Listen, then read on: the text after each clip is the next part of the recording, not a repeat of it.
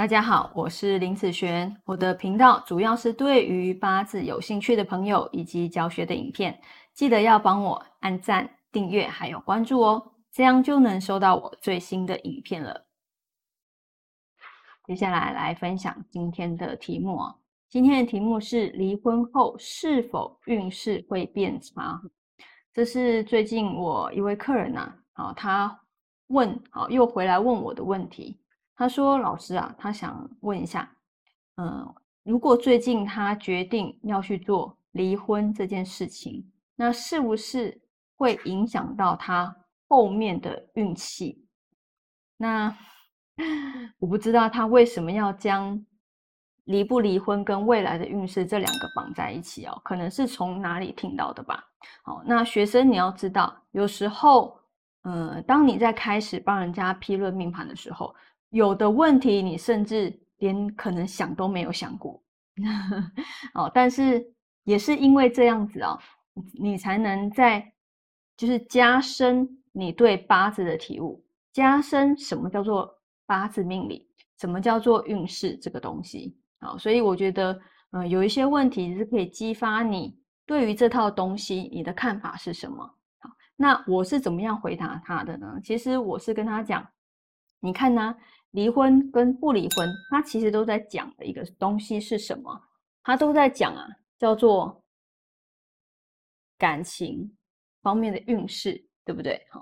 不管是什么运势，它都有分好和不好的时间，不管是现在、过去、未来，都是一样。它好和不好的时间，它其实是有一个起伏，它是固定的啊，那不会因为你今天离了婚，你后面的运势感情运就会变好。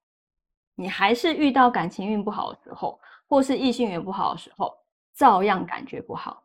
那假设你今天没有离婚，你后面会不会遇到感情运差的时间，也是一样，照样你会感受不好啊。好，所以它跟你现在有没有离婚跟未来是两码子事。好，不要把它放在一起看。好，这完全不一样的吼。那他问了这个问题，你也才能够更了解说，哦，原来我现在做的决定，我现在在这个不好的时间，因为他现在刚好进入到感情运差的时间，在这个不好的时间，你容易去做些什么事？我刚刚说他现在刚好处在不好的时间嘛，那他就很想要去放弃这段感情，对不对？这是很正常的事情。那只是说这段时间到了什么时候它会有结束的时候，那到了那个时候你再去看看是不是还想去做这件事情。